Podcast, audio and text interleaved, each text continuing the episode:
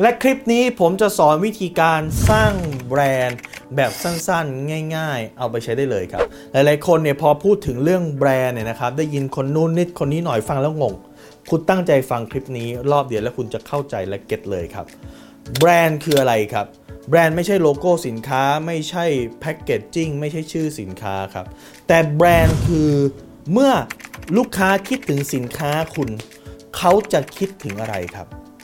เขาบอกว่าสินค้าถูกผลิตในโรงงาน แต่แบรนด์เนี่ยถูกผลิต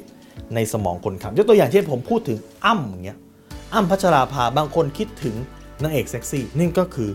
เป็นแบรนด์ของอ้ำบางคนคิดถึงความเป็นนางเอกผู้ใจบุญนะครับช่วยน้องหมานะครับทำบุญนู่นนั่นนี่ก็คือแบรนด์ของอ้ำดังนั้นแบรนด์คือภาพลักษณ์เมื่อพูดถึงสินค้าคุณแล้วเนี่ยคนรู้สึกยังไงครับแค่นั้นเองครับไอ้พวกแพคเกจจิ้งอะไรต่างๆ มันเป็นแค่ส่วนประกอบครับแล้ววิธีการสร้างแบรนด์เนี่ยมันมีทั้งหมด 2 วิธีครับ อย่างแรกเลยคือสตอรี่หรือว่าเรื่องราวที่เจ้าของสินค้าเล่าให้กับลูกค้าฟังครับ เราอยากให้เขาคิดยังไง เราอยากให้เขามีภาพลักษณ์ยังไงกับตัวสินค้าเรา เราก็เล่าให้เขาฟังครับ อ๋อ เป็นอย่างนี้นะ สินค้าเราวางแบรนด์นะครับ positioning เป็นแบบนี้สำหรับกลุ่มนี้กลุ่มนี้เราเล่าให้เขาฟัง เราสามารถเสกสรรปั้นแต่งได้ กับ 2 ครับ ประสบการณ์ที่ลูกค้าเจอครับ ลูกค้าใช้สินค้าของเราไม่กระทั่งลูกค้าเริ่มติดต่อเข้ามา ลูกค้ารู้สึกยังไง ลูกค้าติดต่อมาแล้วประทับใจหรือไม่ประทับใจแอดมินของเราคุยยังไงครับ เพราะอย่าลืมนะฮะว่าทั้งเรื่องที่เราเล่าทั้งสิ่งที่ลูกค้าเจอสองอันนี้มันจะรวมกัน แล้วปรากฏอยู่ในสมองเขา เมื่อพูดถึงสินค้าคุณปั๊บอ๋อ เรื่องราวเป็นแบบนี้อ๋อเพราะฉันก็ติดต่อแล้วเป็นอย่างนี้ ผมจะเล่าตัวอย่างให้ฟังเรื่องหนึ่งครับ ครั้งหนึ่งเนี่ยผมเคยอยากกินหอยจ้อยี่ห้อหนึ่งมากครับ ผมอยาก กินหอยจ้อก็ไปเซิร์ชว่ามีหอยจ้อยี่ห้อไหนที่อร่อยบ้าง แล้วก็มียี่ห้อหนึ่งโดดเด่นขึ้นมาเลยครับ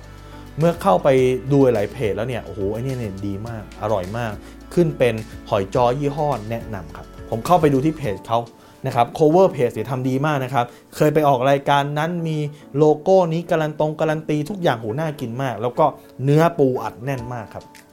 ปรากฏว่าผมก็ติดต่อเข้าไปแอดไลน์เข้าไปครับ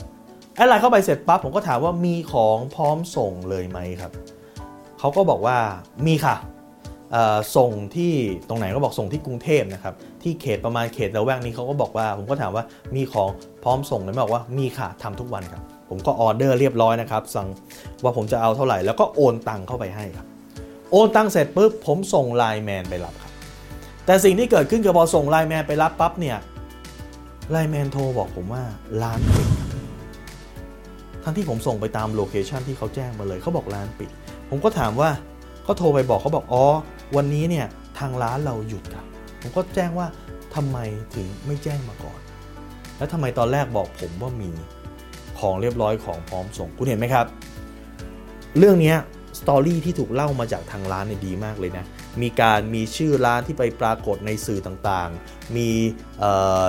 ไปได้รับรางวัลนั้นรางวัลนี้เคยออกรายการดังนู่นนี่นั่นครับนั่นคือสตอรี่ที่ตัวแบรนด์เล่าอะดีมาก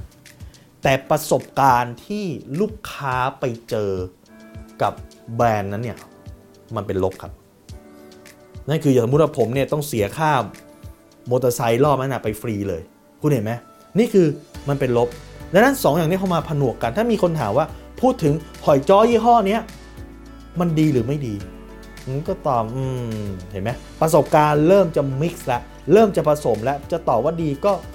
ก็พอใช้ได้นะ แต่ว่าคุณอาจจะงงๆกับการคุยกับแอดมินหน่อยนะ